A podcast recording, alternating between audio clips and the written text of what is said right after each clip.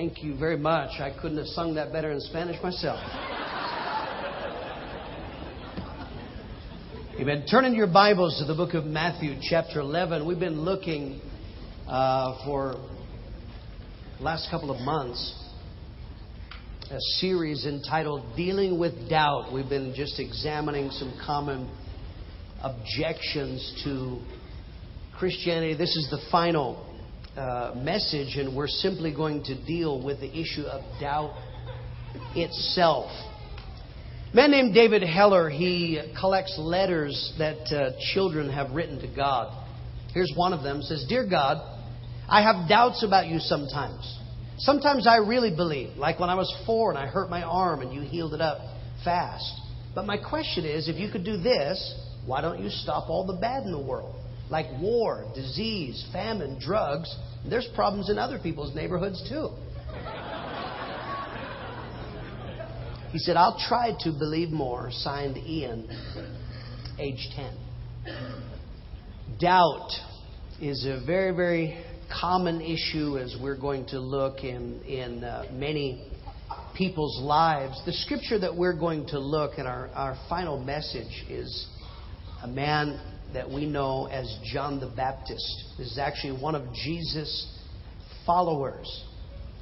But at a crucial moment in his life, he is having doubts about Jesus. And so we need to see what is Jesus' strategy for dealing with doubt. Because we can see in our scripture a uh, prescription that will help every person that is dealing with doubt, whether you are as extreme as an atheist, you don't believe in God at all, whether you are a Christian but you are struggling with some doubts, our scripture gives us a roadmap for dealing with doubt. I want to preach about dealing with doubt. Matthew chapter 11, let's start reading in verse 2. The Bible says, When John heard in prison about the works of Christ, he sent two of his disciples and said to him, Are you the coming one? Or do we look for another? Jesus answered and said to them, Go and tell John the things which you hear and see. The blind see, the lame walk, the lepers are cleansed, the deaf hear, the dead are raised up, and the poor have the gospel preached to them, and blessed is he who is not offended because of me. Dealing with doubt. I want to begin. Let's talk about the reality of doubt for a moment. This is one of the facts of life has to do with the issue of doubt. We understand by definition in the dictionary the word doubt means to be uncertain about something. It means to lack confidence or it means to consider that something is unlikely. That's in the dictionary. In the, the, the scripture that we're reading here, the nature of doubt, literally, when we read the word doubt in the Bible, it, it means to have or to see no way out. And a good word that is used with doubt is perplexed. In other words, I don't know where to turn to resolve this. So, in our scripture, John sends some messengers to Jesus with some questions that he doesn't have answers for. And that is the nature of doubt. There is some question that is bothering us, making us uncertain, and we don't have the answers for it. Some of the greatest issues of doubt are the existence of God and the reality of God. People wrestle with these questions. Does God exist? And we looked at that. If He exists, then what is God like? Of course, how is He going to act or treat us? And then, of course, you have the why questions. If God exists, why does He do this or why doesn't He do that? The point I want to make tonight is doubt is common to all people.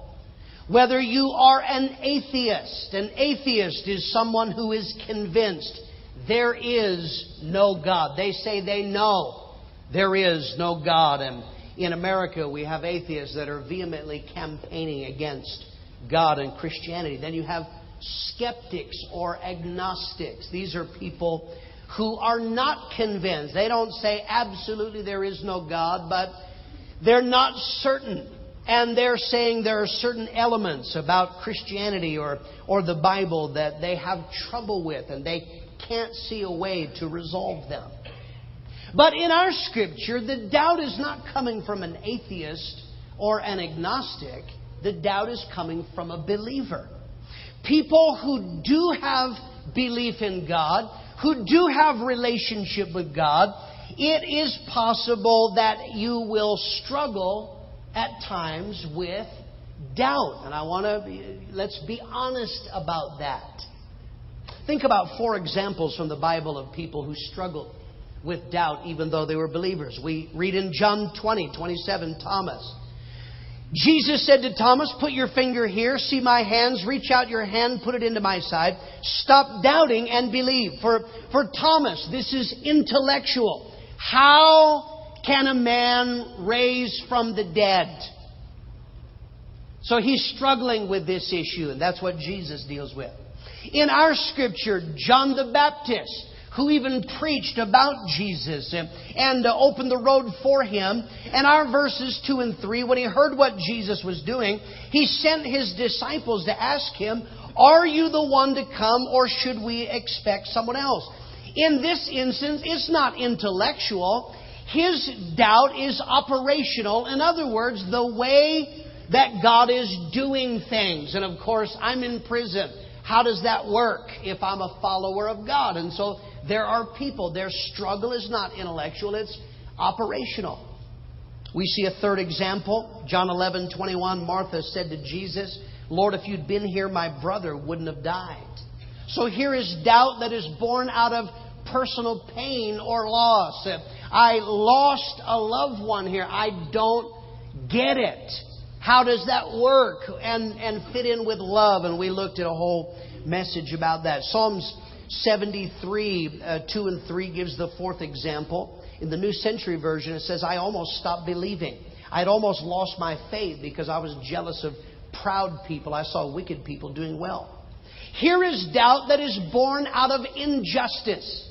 Looking at the world, and here is someone who's wrestling with the basic issues God, if you are real, why do bad people get good things? And then, of course, why do good people get bad things? I don't get that. And those are just four of the areas that even believers struggle with this issue of doubt. So the key is what does that produce inside of people? Verse 6 says, Blessed is he who is not offended in me or offended because of me. The word offended is to be tripped up or to be trapped.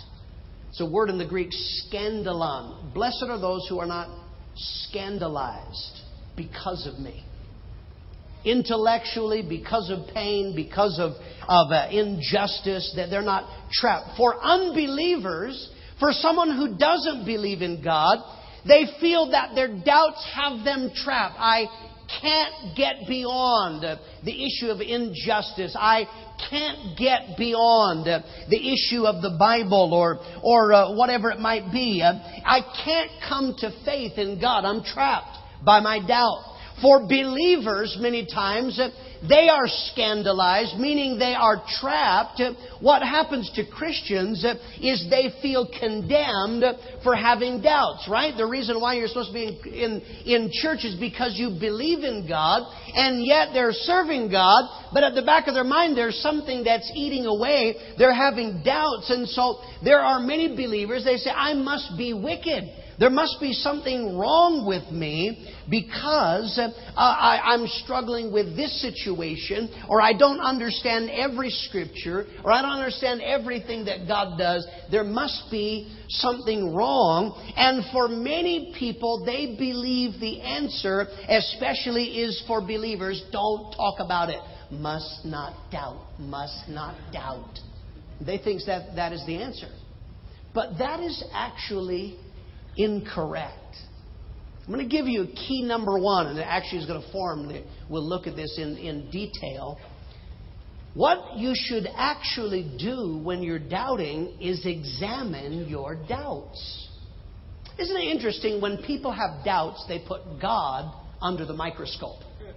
Right? I'm having doubt. I don't know that God put you under the microscope. Let's talk about tsunamis in East Asia and how that fits with.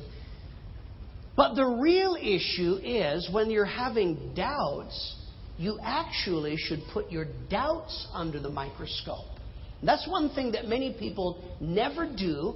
They never engage their mind. Remember, one of the foundations of the series is God says you should love the Lord God with all your heart, your mind, and your soul. Christianity means you're going to be a thinker. If you believe that Christianity means you never think, I'm having doubt, must not think about it, must not think about it, that's totally incorrect. That is not the answer that Jesus gives. And so the key is number one, if you're going to deal with doubt, you need to examine your doubt. So that brings us then to point two, in which we were, are going to examine the issue of doubt in detail. Let's talk about understanding doubt. There are numbers of errors that people have about doubt. I want you to think about these errors. Error number one people believe that doubt is purely a result of intellectual reasoning. In other words, what people will say is, I'm having these doubts or I can't believe in God, and that's purely based on the facts or the evidence. But I say that is dishonest. Rarely are the doubts purely intellectual. We're going to see this from the scripture. In fact, doubt often is emotional. It is based in feelings. It is not that there is no evidence. The issue is what I am feeling is making the evidence feel not real. That's what John the Baptist is saying here. Doubt is actually an emotional issue in many cases. You have the issue of pain. I'll repeat something I quoted him in the first message. I was listening to an interview with Alex McFarland, written numbers of books aimed at uh, uh, atheists and helping uh, people who don't believe in God. In this interview, the man asked him, Do you find a common theme when you speak to atheists? He's actually done in depth interviews and debated 37 of the world's leading atheists.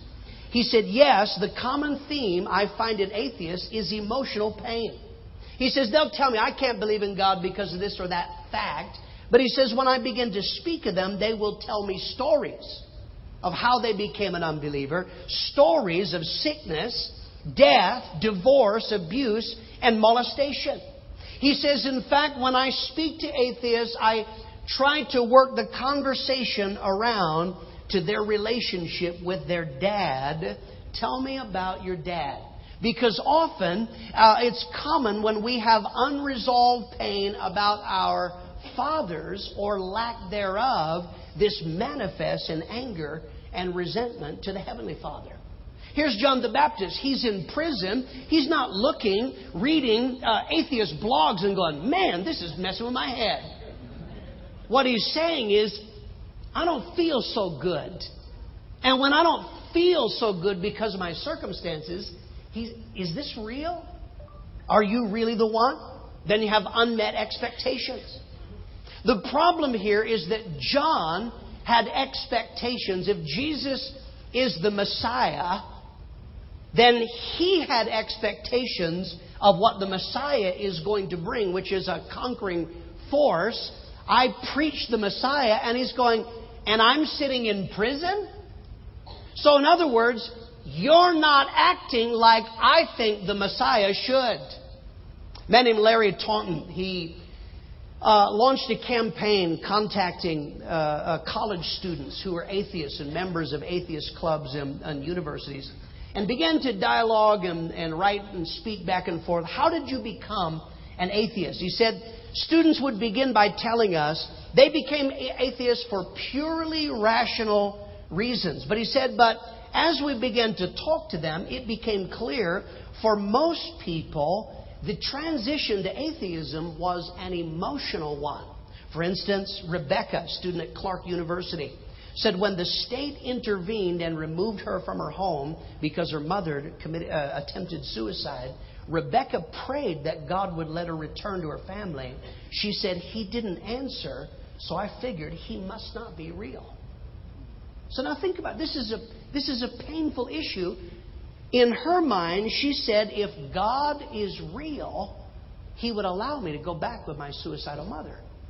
Now I don't even know if that was what was best. But but you see, God, you're not acting like I think you should. That's not an intellectual problem, that's an emotional one. Doubt is also a manifestation of pride. One of the common roots of doubt is when your beliefs are attacked or mocked, and often this is in school, high school, or university. For many people, doubt is born out of a desire to avoid looking foolish. Your college professor is attacked. What kind of moron would believe in a living God, what would believe a Bible like that, is that when you're going to boldly submit a paper telling you, declaring your belief in God? No, this is where many people they turn away. It's not an intellectual issue, it's a pride issue. I'm not going to look stupid. And so they turn away from God. Then, of course, you have stubborn pride. Pride refuses to believe, it refuses to examine evidence or it rejects evidence. The famous French atheist Voltaire, he said, if a thousand people said they saw a miracle with their own eyes, I would trust my eyes rather than a thousand pairs of eyes. Well, aren't you precious? So that, that's a stubborn. If a thousand people told me, I reject the evidence because I'm smarter than ever. Well, your problem is not evidentiary. Your problem is ego that is producing your doubt. And then, of course, Doubt is moral. People want their doubts to be true. Right? People say, I'm just struggling to believe. Many people, they want their doubts to be true. They don't want God to be true because if God is true and their doubts are not, they are accountable. Ethics philosopher uh, uh, Mortimer Adler, he actually got baptized at age 81. He said he rejected religious commitment for most of his life until he was 81 because it would require a radical change in my way of life, a basic alteration in the direction of my day to day choices, as well as in the ultimate objections to be sought or hoped for. The simple truth of the matter is, I didn't wish to live up to a genuine, to being a genuinely religious person. So here's the first error that doubt is purely intellectual, that is not true. Number two, the second error is that doubt is the absence of faith, or doubt is anti faith. The charge that is often given by unbelievers is ah, Christianity is just simply blind faith. And so what they're saying is, you have faith, I have facts, right? But the Bible says something interesting in Romans 12:3. It says God has dealt to every person, even atheists, a measure of faith. Human beings are faith-based creatures. Every person has faith. In other words, every human being in the whole world believes in things they can't see. Everybody.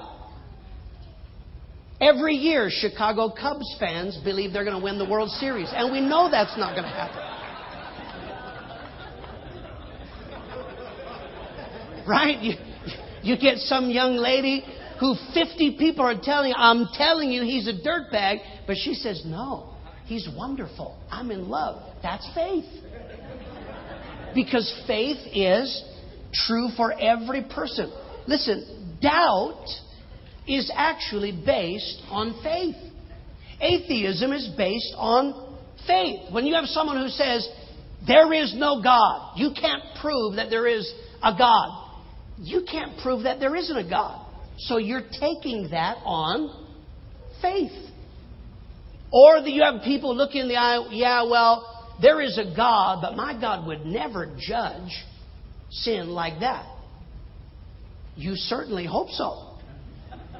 That is a faith position. And then, as we looked at, even evolution, supposed to be based on science, involves huge amounts of faith. Error number three doubt is completely logical. What people will say is, I reject Christianity because there are problems in logic. Do you understand in life, every belief system, whether we're talking about God, whether we're talking about science, whether we're talking about atheism, every belief system has things that they cannot understand or explain. You have people who say, I only believe in science. And then, of course, as we've examined in some detail, the origins of the world, that's going to be a big problem if you believe there is no God. How did the world come into existence? Of course, scientifically, people say by the Big Bang. Chemicals came together by chance. There was this big explosion, and that is what. There wasn't life, and from that moment, the universe and life began. The problem with that statement is, of course, where did the chemicals come from? Because science tells us something cannot come from nothing. Something can only, that's what you say science says. So, Christianity is a belief system that has an explanation. There is a God who is not bound by the laws of time or science or anything else. He operates outside that. So, what happens is people who reject God, you have to violate logic in order to make what's supposed to be a logical argument. And I'm sorry, that doesn't make sense. Doubt convinces us to believe the most illogical premises. As we looked in, in one of these messages, is there is absolutely no evidence for that. So there could be multiple universes where the Big Bang could occur. But the mathematical probability is so absolutely astronomical, it's actually ridiculous to believe that. Stephen Hawking, the man is a genius. He's got an IQ of like 160. And this man says, well, there just could be, could be multiple universes. We just don't know where they are. Your logic is actually making you illogical. Dr. Francis Crick was one of the co discoverers of DNA. He's not a Christian. When he understood how complex DNA is, he set out to determine mathematically the probabilities that just one DNA molecule came into existence by the law of evolutionary chance. He said he didn't get very far very quickly, he concluded there is 0.0 chance that DNA came in. And he's not a believer. That's an honest man because doubt is not completely logical. Error number four doubt simply comes from inside yourself. Now, this is what people say, you know, just inside of me, uh, I just have doubts. Or for believers, they take this personal. There's something wrong with me because I'm sitting among all of these perfect believers. I must be defective because there's some things I, I can't really, it's hurting my head. I want you to notice this. John believed very strongly, and then he came under attack. And it was when he was under attack, when Herod arrested him, then the doubt started. So this tells us something. For believers, doubt does not simply come from inside you. Ephesians speaks about the fiery darts of the wicked, seasons of assault, fiery fire arrows that we have an enemy of our souls, that he shoots random thoughts, hoping they will stick and inflame our mind and consume our faith. If you're an unbeliever, go with me on. Don't you hate when people say that? Go with me on this. Let's just say a spiritual world is possible. Wouldn't it be a brilliant strategy if there was a devil to implant in the educational system doubt and to teach institutionally doubt? and you produce all these young people that their brains, wouldn't that be a brilliant strategy? Go with me on this. Doubt does not simply come from inside yourself. Number five, the fifth error about doubt is that doubt somehow changes fundamental facts. We've said this, I think, in every sermon I've been emphasizing. This is what is crazy about doubt and unbelief, atheism, or any version thereof. Listen to me. Because you believe something does not make it true. Because you don't believe something doesn't make it false. Belief doesn't change facts. That is so important for you to understand. John the Baptist is having some doubts. He's under assault. He can't work this out. You're not doing the, the way I think you should do it, God. And so he said, Jesus, are you, the, I'm really having doubts. Notice Jesus' response. Jesus' response is, Tell John what I'm doing. Jesus doesn't say, Ladies and gentlemen, I have to resign as Messiah of Israel. I have to resign as Lord of the universe because John is having doubts. I'm not real anymore. Absolutely not. He says, John, you're having doubts. You go tell John what I am doing because of who I am. You doubting God doesn't change his existence. You believing God doesn't mean that he suddenly becomes what he wasn't already. Because doubt doesn't change fundamental facts.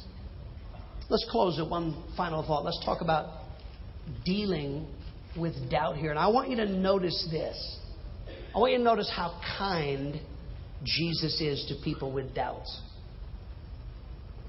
John the Baptist has been one of his supporters, one of his believers. He's preached and aimed people at Jesus. And now he's saying, Jesus, I'm struggling here. I'm having some doubts. I want you to notice Jesus is not offended. You go tell John, how dare he doubt me? What kind of miserable worm would doubt me? He's, he's not offended by this. What I love about this scripture is it shows us something. People are having doubts. God is for you. He's, he's not offended when people are struggling or they ask questions. Listen to me. You need to know this about God. He is for you. John the Baptist is having doubts, and he says, Go tell John, I'm, I am what I am. Look at what I'm doing, examine the evidence. They go, and then he turns to the crowd and he says, He doesn't say, Listen, don't you ever be like John and doubt me. He says, I want to tell you something. John is a great man. He is for us. He's patient with people who are struggling with doubt. John 9, the father of the demon possessed boy, I believe, but I'm struggling with unbelief at the same time. And that is possible. You can believe and struggle with an area of unbelief. And notice, Jesus doesn't rebuke him for being a miserable worm.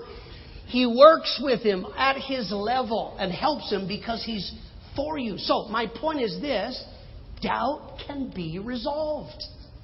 You don't resolve doubt by must not doubt, must not doubt. That's not how you resolve doubt. Listen, if you want to resolve doubt, it can be resolved. If you don't want to resolve doubt, you've got pride, you've got sin, you want, you know, then there's nothing that I'm going to say or anybody else. But the point is this don't give up on God and don't ignore your doubts because doubt can be resolved. Mark 9, the father of the boy struggling with circumstances, and Jesus helps him. Asaph in Psalm 73, talking about injustice in the world, and God helps him. Thomas, Jesus is able to help him resolve his intellectual doubt. John the Baptist, in all of these, doubt can be resolved. So this brings us then, we said, the first thing you should do if you're going to deal with doubt is you should examine your doubts honestly. But number two, we see in our scripture, how do you resolve doubt? You bring your doubts to God. What is John's answer? His answer is not to send for books by Richard Dawkins and read them in prison.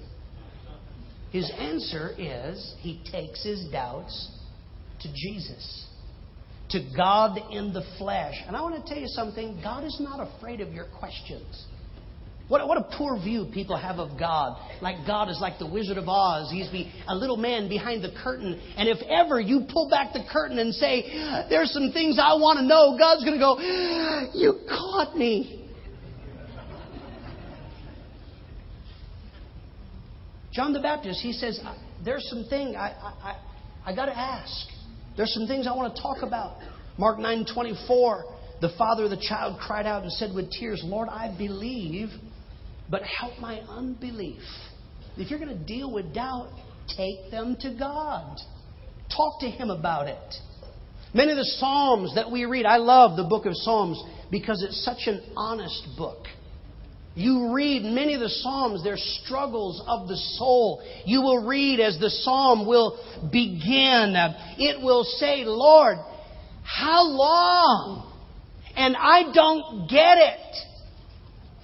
But by the end of the psalm, there's a resolution because what are psalms?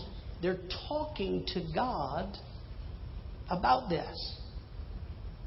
One of the honest prayers that an unbeliever, that an atheist, that a skeptic, an agnostic can pray is this. It's like the lady that I witnessed to a few weeks ago on the plane. She's saying, I don't believe in God, and I tried to bring her as far as I could, and we talked about issues, and finally I ended, I said, You know what you need to do?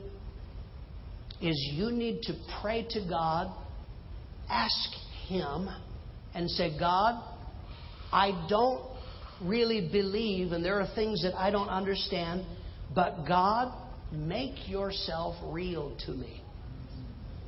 Because that's a, that's a prayer God's not afraid of. Just out of curiosity, how many of you before you became a Christian, you prayed some version of God, make yourself real. Lift up your hand. Isn't that amazing? Because that's a valid prayer. When a person comes to God, doubt can be resolved. Number three, Jesus says if you're going to deal with doubt, consider the evidence. The great mistake and the charge that is so unfair about Christianity, that it is blind faith, meaning in spite of evidence, must not think, must not look, must not. That is absolutely untrue.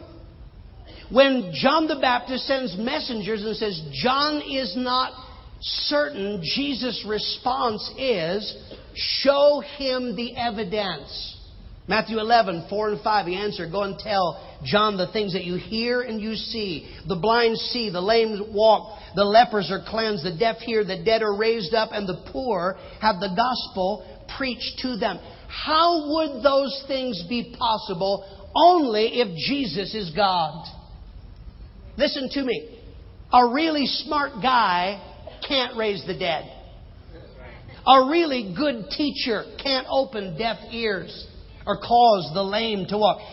This is what they said to Jesus. They were given a charge of how can you say these things? He said, Your sins be forgiven. How dare you say? And Jesus said, Which is harder? To say your sins be forgiven or to say to a paralyzed man, Rise up and walk? And he says, But so you know that I have the right to forgive sins. Uh, he says to the man who's paralyzed, Pick up your bed, rise up and walk. And he did because he's showing something. The evidence shows who God is. See, faith is not opposed to reason. Absolutely not. Matthew 6, Jesus said to them, O you of little faith. And then what did he say? Don't think. Must not think. Must not think. Blind faith.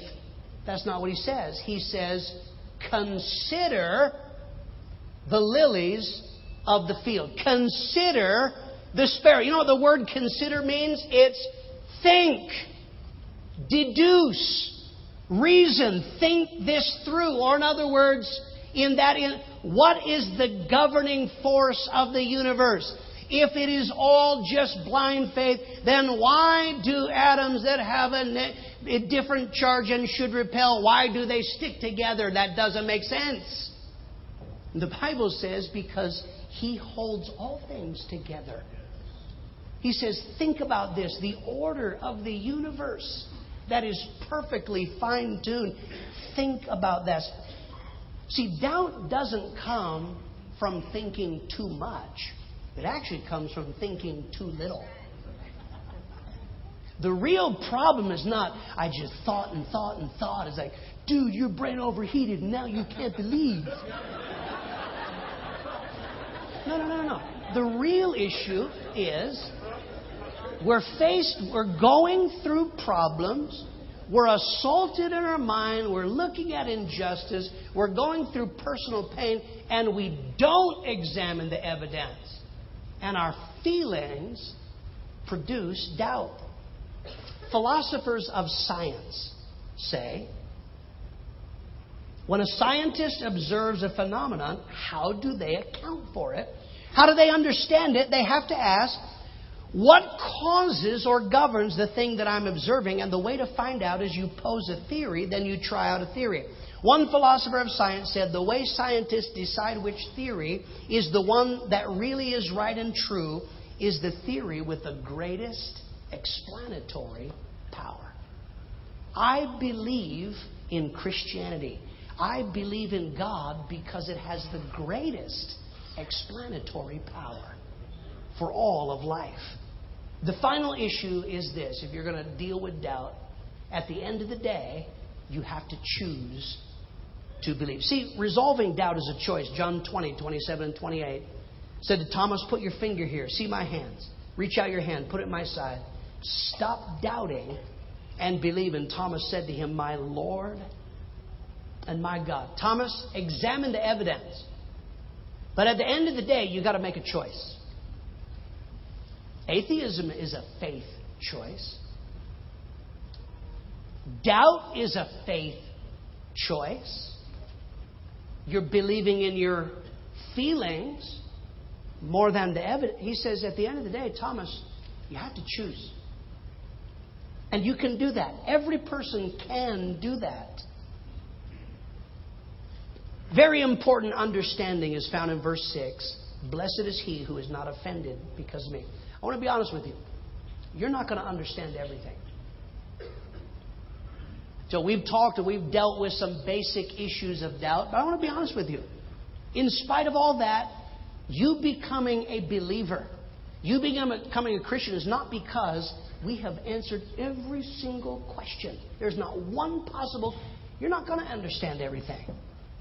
The obvious one for John the Baptist that Jesus doesn't even answer. But why is he asking the question? If you're God and I'm following you, why am I in prison? And I want you to notice Jesus doesn't even answer that question. He simply says, Blessed is he who is not offended in me. In other words, you can choose to believe God, and in choosing to believe God, he says, don't get tripped up over the things you don't understand. You don't understand why the God of the universe, that's because you're not the God of the universe. And there's stuff you're not going to understand. So there are some things you're going to have to leave with God. The balance of this is the love of God. The blind, the lame, the lepers, the deaf, the dead, and the poor have the gospel preached. You know, this is the real issue. You're not going to understand everything, but he says, go tell John that God cares for hurting people. And the greatest proof of the love of God is Jesus Christ, who came out of what a story. Listen, Hollywood couldn't make this up. God came out of heaven. Why? Because we're enemies. Because we violate Him and cannot have relationship with Him. He came out of heaven and became a human being he became a man and went through things that people go through. And then he died on the cross to pay for what we did so that we could have relationship with Almighty God.